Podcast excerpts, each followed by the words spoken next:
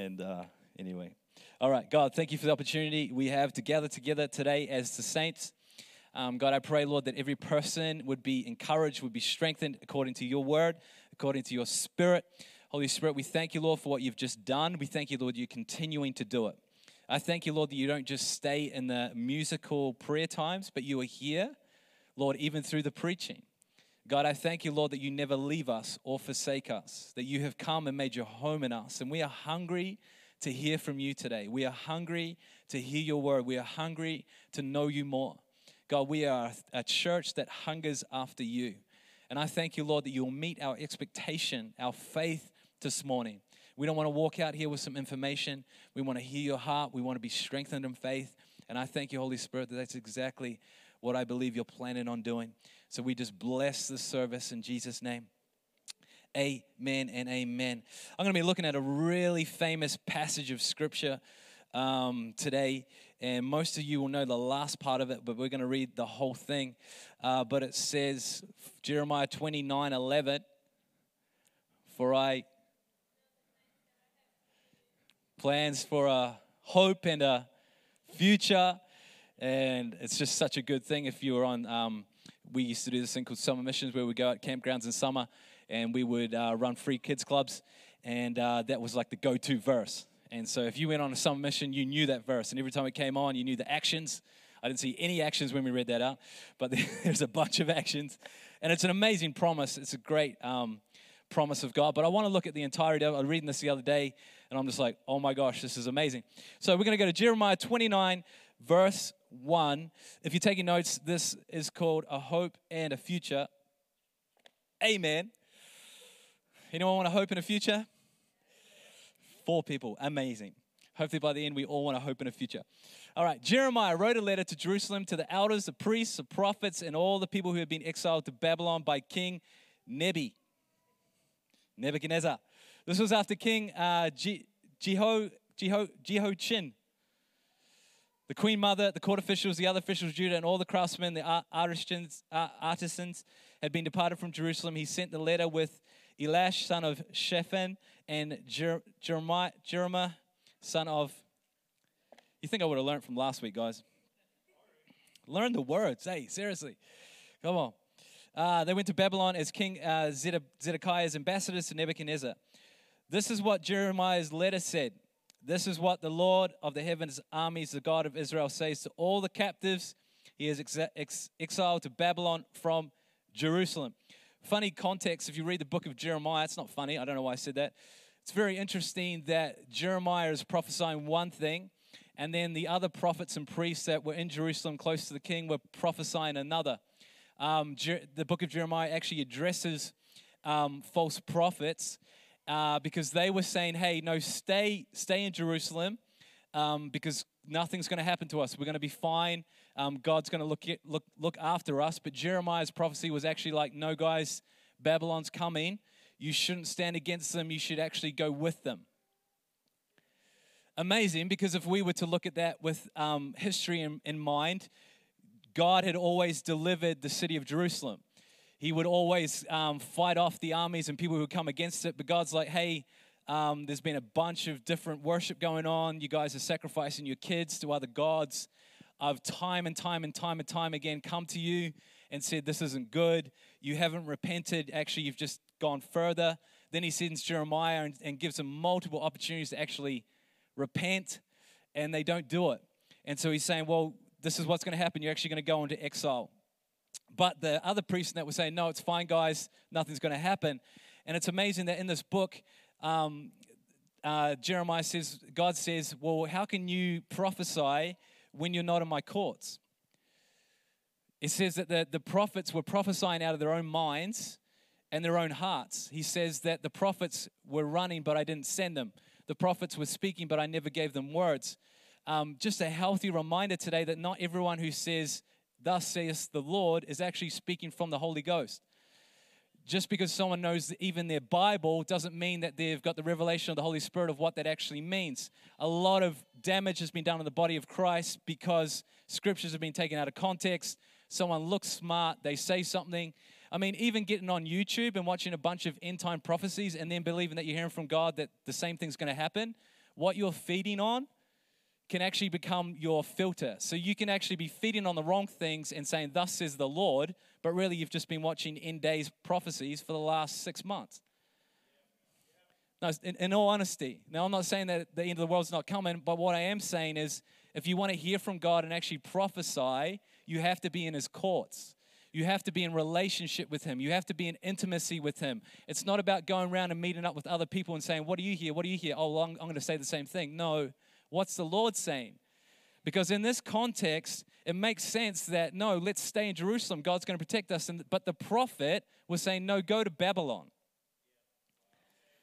I was like, well, why, why we go to Babylon? This is God's city. This is Jerusalem. This is, well, the prophet, the man of God, is saying, go to, give up, actually hand yourselves over to them and go with them, or else you're going to get famine and sword and amazing, right? So it's just in context, even in the days we live in, really good just to know that whoever you're listening to is actually hearing from the Lord. And we actually have a, a, responsibility to, with our relationship with God to say, hey, is this right? Like, does this check out? Like, what are you saying, Lord? Is this just me? I've got people in my life that if I feel like I've heard from God, I'll go to community and say, This is what I'm hearing. Because I want to know that I'm actually hearing from God, not just making up my own thing or prophesying through my own lens or hearing my, with my own heart. I want to know that I'm actually hearing from God. So I'll submit that to community. There's a lot of people out there that are giving prophecies and they're not even connected to community. They don't even have a pastor. They don't have anyone they're connected to. They're not even in a community where they're weighing up the words. Because a, a, a, true prophet, you're actually meant to have fruit. Jeremiah's like, the stuff I said happened. Amen. This is what worries me about the world today. We have YouTube, Facebook, and anyone can get on there and give a prophecy.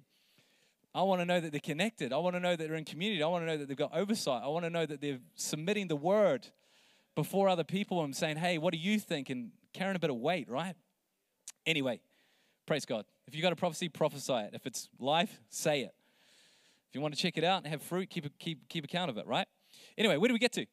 Right, here's what Jeremiah's letter said to the exiles, the God of Israel.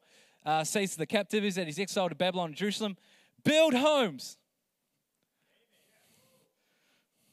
Come on, I know there's some people building homes right now. This is a word for you. Build homes, build homes, uh, and plan to stay. Okay, build homes and plan to stay. Good word for Queenstown. No more transient culture. Build a home, plan to stay. Come on now, we love we love having people come and go. But if you want to stay, that's cool as well. Build homes and plan to stay. Plant gardens and eat the food that they produce. Marry and have children. Come on. Marry and have children. Then find spouses for them so that you may have many grandchildren. Multiply Come on, multiply. Do not dwindle away.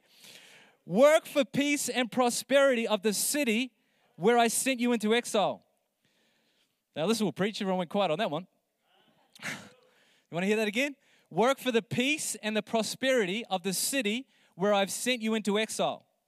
I'm a 100% firm believer that where God has sent you, you should be praying for the, for the favor of the city that you're in. You should want it to be prosperous. You should want it to succeed. My dad, he's an amazing man of God. He's been praying over Invercargill for years. And thanks be to my father who has prayed for Invercargill to be the promised land. My house price went double. And I'm just like, thank you, Dad. Thank you, Dad. He's just believing for prosperity over his region.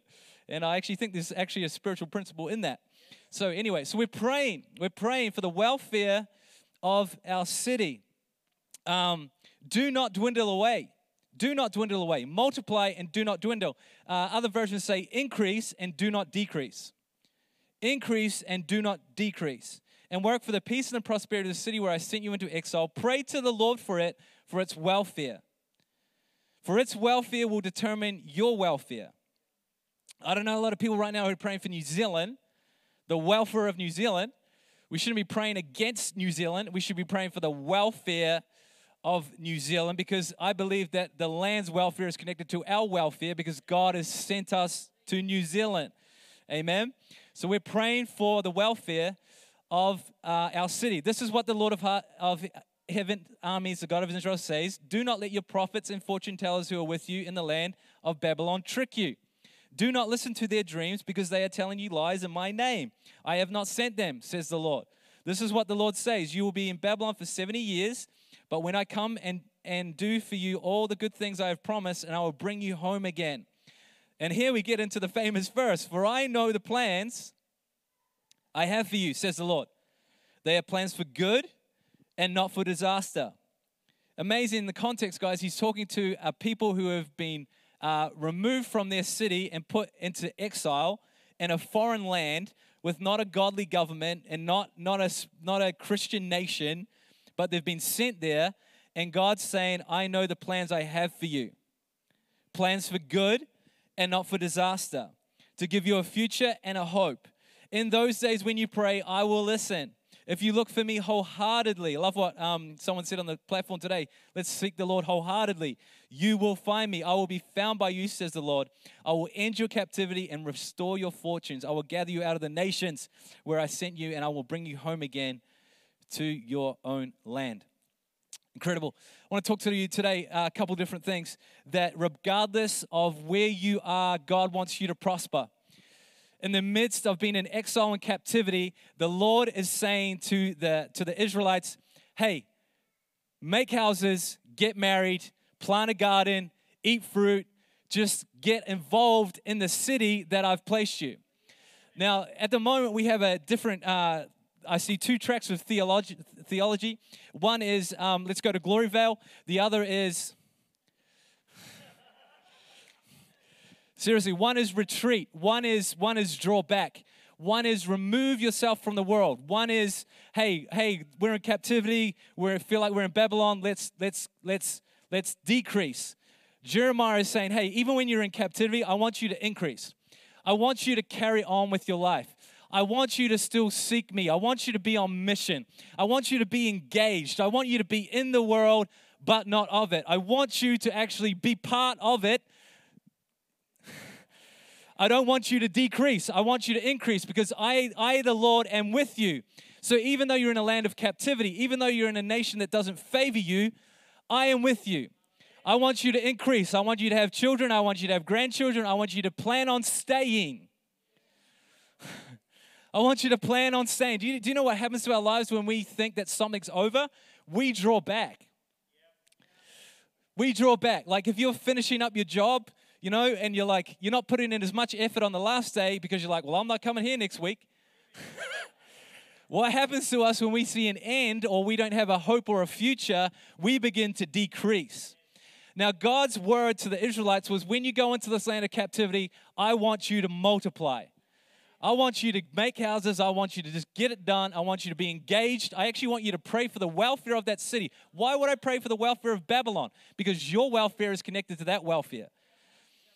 It's amazing our, our, our, concepts because actually, if Christians are functioning well in a city or in a nation, it's actually meant to be blessed. We all would agree with that, right? That if we are involved in our city, if we're involved in our nation, if we're in it and we're praying for the welfare of it and we're just being who we are, we're being Christ here, we're, we're representing Jesus, it should actually make our cities and our nation better, right? So, my question is how do you do that if you're not in it? How do you how do you how do you how do you do that if you're not in it? Because Jesus says, I don't pray that, I, that you take them out of the world. I pray that they'll be in it. That you keep them safe. So our, our theology, when times get um, crazy or confusing, should never be pull back. It should never be pulled back. Like if you if your thoughts right now are, I need to go off grid I need to build a cabin in the woods and just come off grid. Now, I hear, I hear the heart in that, and if that's the way that you want to live sustainably, whatever, right? But what I'm saying is, we're actually on mission. We're actually in a world to reach a world. Now, when Jesus came, he didn't go to the backwoods of the desert, set up shop, and just hang out there all to himself. He went there for times of refreshing. 100% he did. But he didn't live out in the middle of the bush having no contact with people because he actually came to reach the world. okay, come on. We're actually meant to be in it to reach it, right? Um, th- this is funny. I grew up in, uh, I didn't know if I grew up. I think I was quite young in it, but my granddad was quite heavily involved in it. But this, there was a movement that went through the church about Jesus was coming back. And I'm just going to break a few lies today that there's been a lot of generations that have believed that their generation is going to be the last generation and Jesus coming back. Now, I'm not mocking them, but I am saying we're still here. We're still here, guys, and I'm not saying that Jesus isn't coming back. I'm saying I don't know the time. I don't believe you do either. But what I am saying is this principle remains the same that regardless of when Jesus comes back, we are still called to occupy.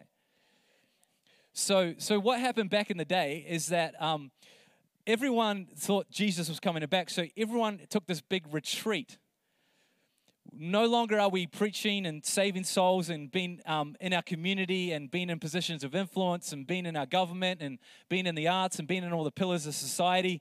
We drew back because Jesus is coming, right? Jesus is coming. So our theology was draw back, draw back, draw back, draw back. Jesus is coming. I don't believe that that is correct theology. I believe that we are meant to occupy until he comes. I actually believe that we're living in the fruit today in the world because a generation made a decision to draw back. Like we're all sitting around saying, "Where's where's the Christian politicians? Where's where's the Christian this? Where's it?" Well, we all made it, guys. We got told Jesus was coming back. Everyone packed their bags. We all we all withdrew from the world we're trying to reach, and then he delayed. And now we're living in the fruit of that. Now we're like, "Whoa, what's going on? Where where is where's everyone in these positions of influence. Where's, where's the Daniels? Where's the Josephs? Where's all these people that are like influencing government and, and, and, and in there? And I believe we need to get back to it because Jesus may not come back for another 200 years, friend. So, what's the world going to look like for your kids? What's the world going to look like for your grandkids? Because we're actually meant to be making a plan that we're here to stay. we're here to stay. Amen. We had this funny story from um, uh, from a from a church over in America. Um, he's one of the tutors in, in, in the school I'm attending, and uh, they were saying how this couple, uh, quite a few couples, actually got married because they believed that Jesus was coming back in two years. But when he delayed, they were all seeking marriage counseling because they thought we can stay married for two years. But now it's now it's like we're like 10 now. We're like, he's still not come back. We need to work on this thing. And so it does actually, if you if you don't have if you don't have a correct view of the return of Christ, it actually can get really weird and messed up. And it actually causes us to retreat instead of to go forward. Right? Let's go to Luke 19 13 uh, sorry, Luke 19, 11. This is Jesus speaking. They heard these things. He proceeded to tell a parable because he was near to Jerusalem and because they supposed that the kingdom of God was to appear immediately. Again, we're talking about the return.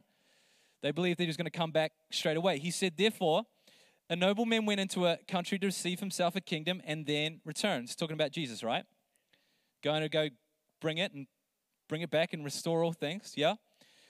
Uh, calling 10 of his servants, he gave them 10 minas and said to them, Engage in business until I come. Again, we're hearing the same words again. We've got Old Testament picture, we've got New Testament picture. Engage in business until I come. Now, if you don't get anything else out of this today, engage in business until he comes. What does that mean? That means to be engaged in my community. That means to be engaged in my life. That means to be engaged in my calling. It means to be engaged in my family. It means that I have not disengaged in any area. I will keep doing what God has me to do until He decides to come back. Now, that, that needs to be not just my personal vision or heart, it needs to be us as a church. That we continue to reach out, we continue to be engaged in the work of Christ. Amen. So engage in business until I come. But his citizens hated him and sent a delegation after him, saying, We do not want this man to reign over us. When he returned, having received the kingdom, he ordered those servants to whom he had given the money to be called to him, that he might know what they had gained by doing business. Come on, Jesus. The first came before him, saying, Lord, your mina has made 10 minas more. And he said to him, Well done, good servant. Because you have been faithful in very little, you shall have authority over 10 cities. And the second came, saying, Lord, your mina has made five minas, And he said to him, You are to be over five cities. Then another came and said, Lord, here is your mina, which I kept and laid away in a handkerchief. This is this, what, what are we looking at right here?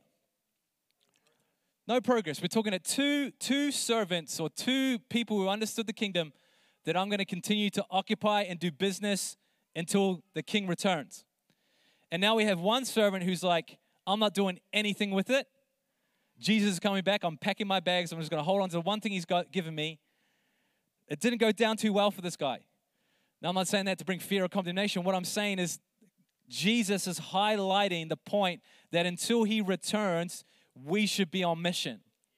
Until he returns, we should be engaged. Come on. I'm trying to preach to a heart today. I just, I'm so stirred that we're actually meant to be involved. Do you know the, the one downside to my job is that I'm in this bubble with Christians.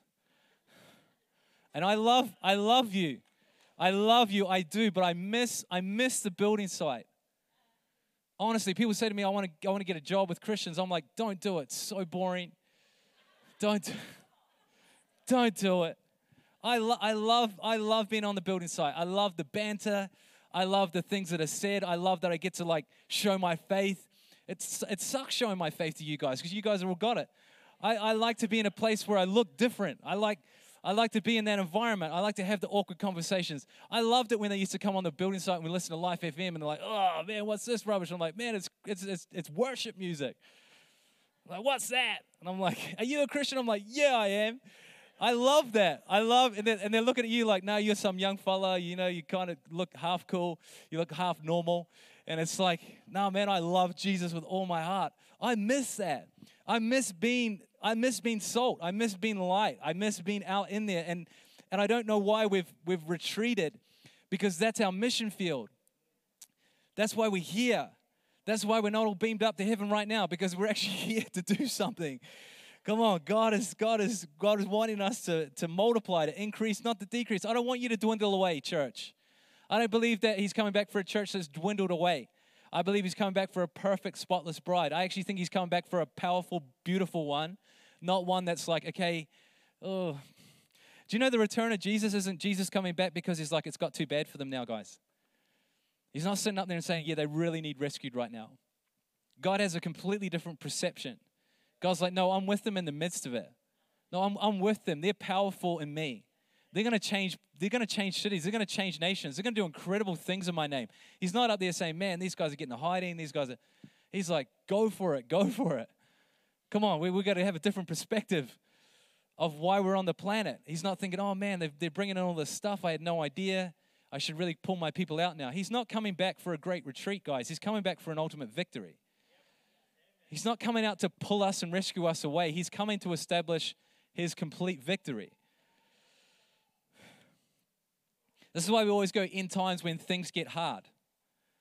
Because our mentality is if things get hard, God's going to come and rescue us out. I want to challenge your thinking. I want to challenge your theology that God has grace for us in the midst of whatever season we're living in. God has grace for us to actually not just survive this world, but actually to influence it. Amen. Anyone with anyone can just amen to that today? All right, thank you. And he said, uh, You are to be over five. Uh, where did I go to? There, there, there, here is your, your mina, which I kept and laid away in a handkerchief, for I was afraid of you, because you are a severe man. You take what you did not deposit, and you reap what you did not sow. Talk about fruitfulness. He said to him, I condemn you with your own words, you wicked servant. You knew that I was a severe man, taking what I did not deposit and reaping what I did not sow. Why then did you not put my money in the bank? And at my coming, I might have collected it with interest. And he said to those who stood by, Take the mina from him and give it to the one who has 10. That doesn't seem very fair, does it? It's in the Bible.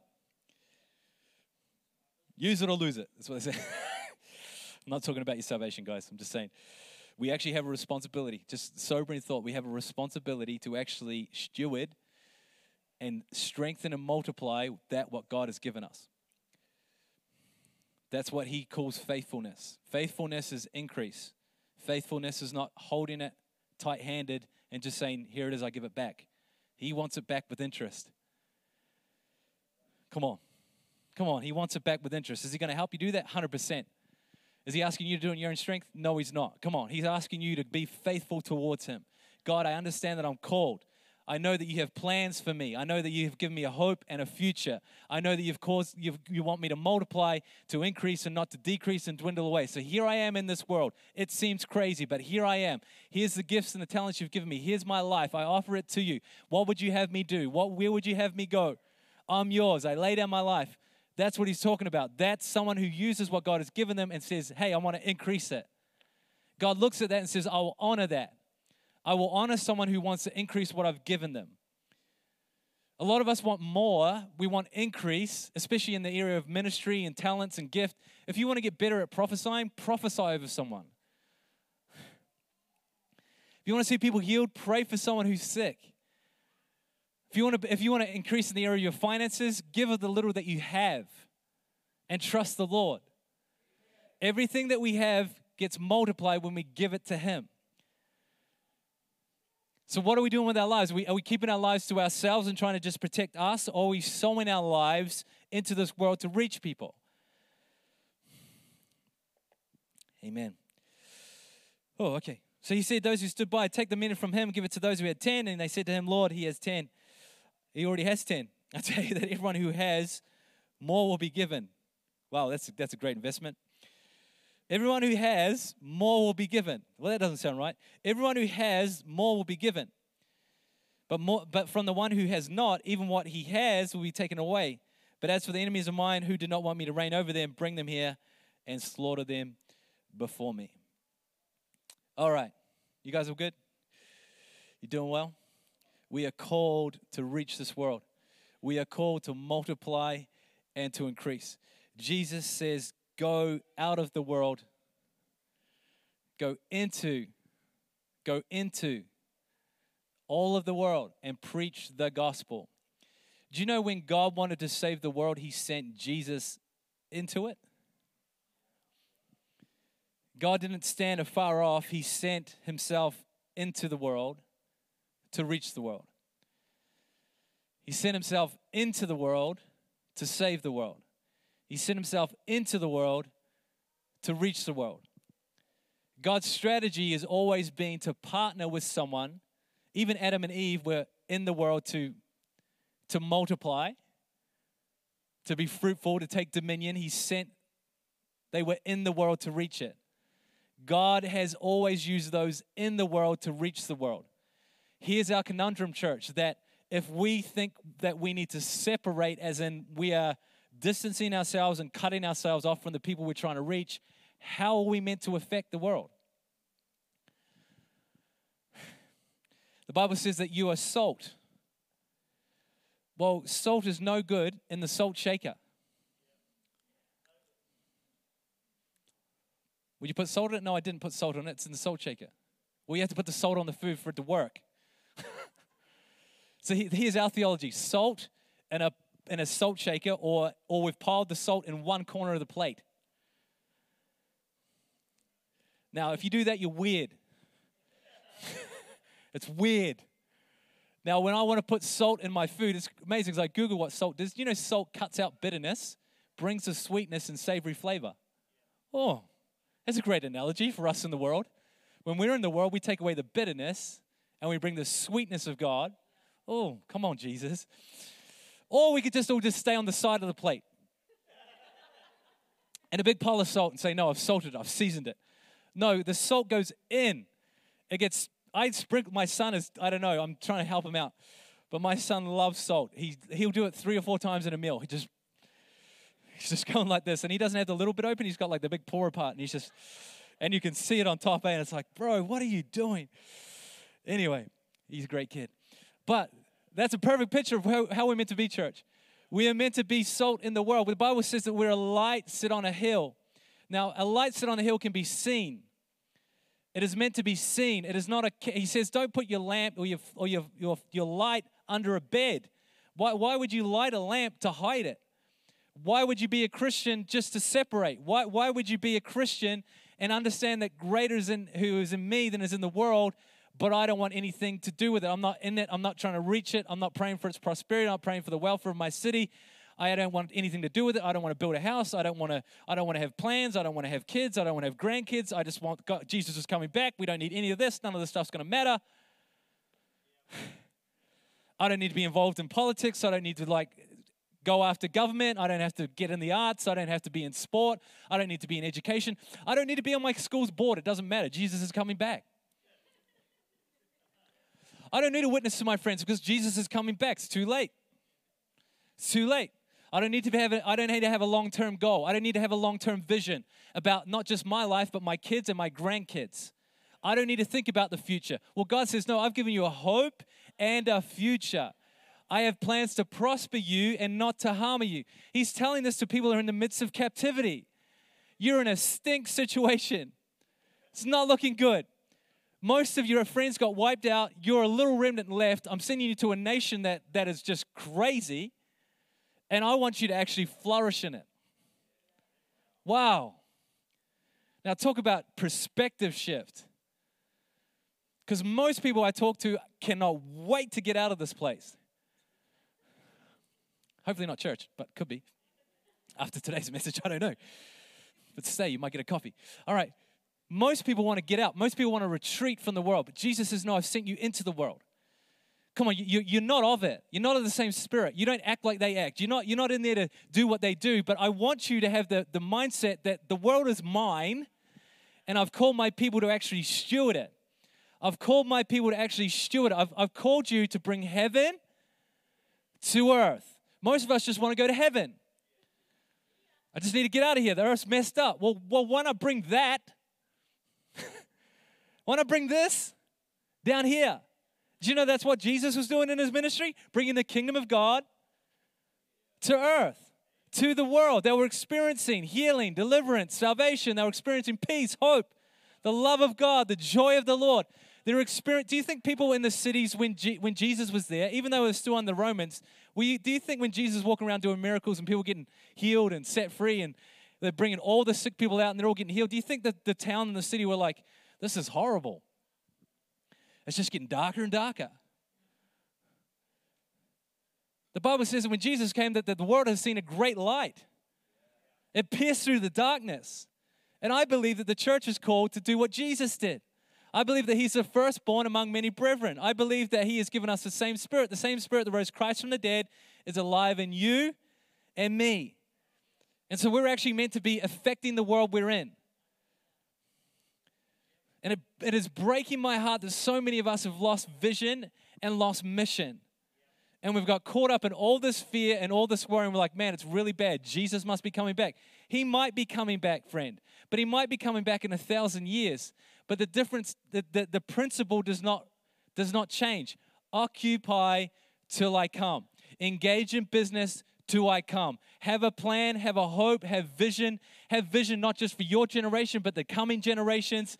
And get locked in, get locked into God, get locked into prayer. Start building the church, start manifesting the kingdom, start praying for the sick, start witnessing to your friends, tell them about the goodness of God. And then while you're at it, build a house, plant a garden, have a nice barbecue, enjoy Queenstown, get out on the lake, have a swim, go to the river, go travel the world, go preach the gospel when you go there, go to Tonga, go do what I've put in your heart, start an orphanage. Come on, reach out to someone, do the plans that I've called you to do. This is what I believe that God is saying. Now, don't take my word for it. You go talk to him. But I do not believe that God is, is, is signaling a massive retreat. I think he's trying to say to his church, church, advance. Come on, in the midst of captivity, can you just pray for the welfare of New Zealand? Can you just pray for our nation? Can you pray for your city? Can you actually just be salt and light in it and make it a bit more flavorsome? Can you stop retreating and start getting invested and get involved?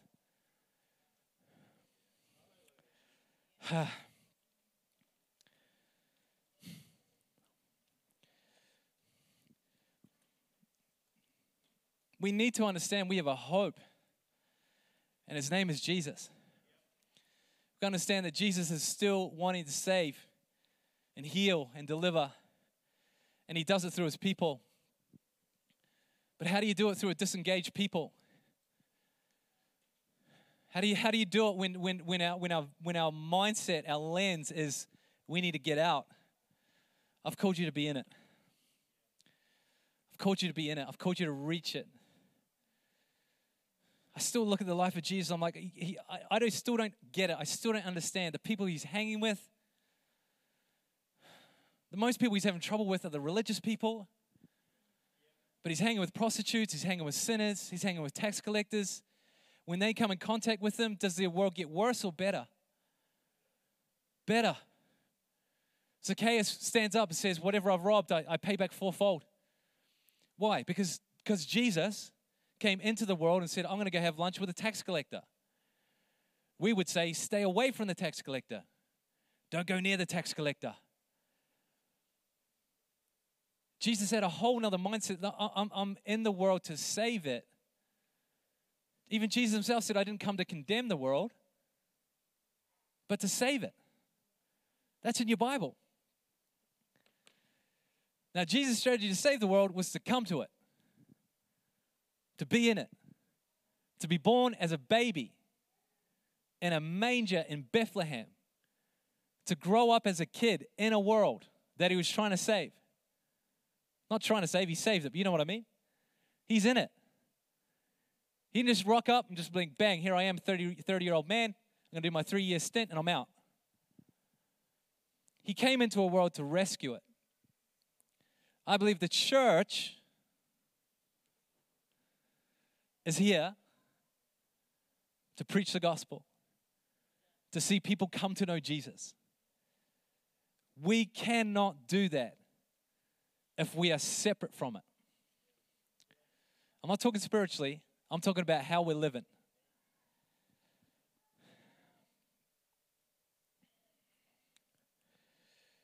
I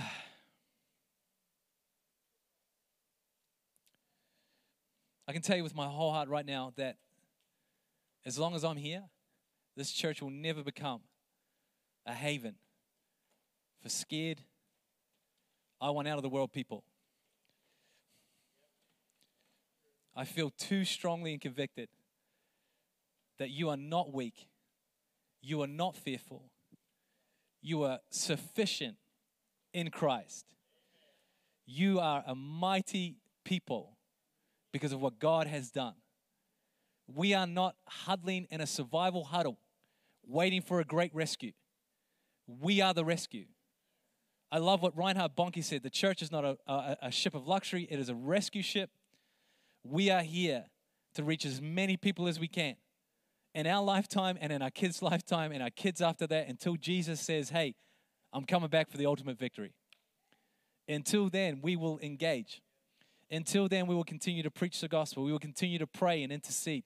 Until then, every, every single person needs to make a personal, I don't know, declaration, vow before the Lord God, help me get out of the mindset that I need to disengage because I need to be engaged right now. The church needs to be engaged right now. I don't know if you've looked around the world, but I actually believe it's the absence of Christians that we're seeing half the stuff that we're seeing right now because we are God's ambassadors on the earth, in the earth. The Bible says that the world, the, the, the, the, the, what is it? The world is, it was right in my brain, it went away. It's gone. The earth is the Lord's and the fullness thereof. Do you know when Adam and Eve fell, the keys to the kingdom, the dominion, went to the devil? When Jesus died as a human being, went down to the grave and rose again, he says that I have the keys. I have the keys. And do you know who he gave those keys to? Just point to yourself and say, Me. He gave you the keys of the kingdom. Now, we will not have the keys to this whole house and lock the door and just pack up and leave.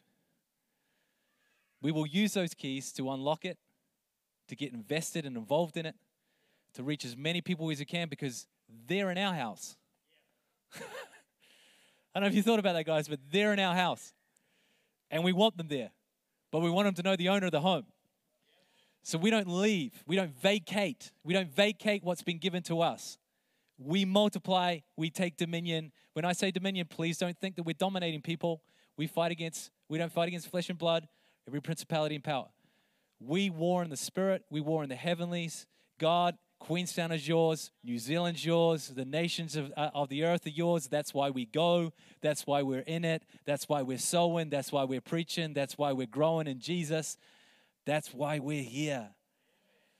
Come on. Occupy till I come. Now, if that didn't have any relation to you today, that's fine. But you need to know that God's promises to us are not based on how the external is looking. I actually believe that we're meant to be prospering even in the season we're living in. We're meant to be prospering, we're meant to be increasing.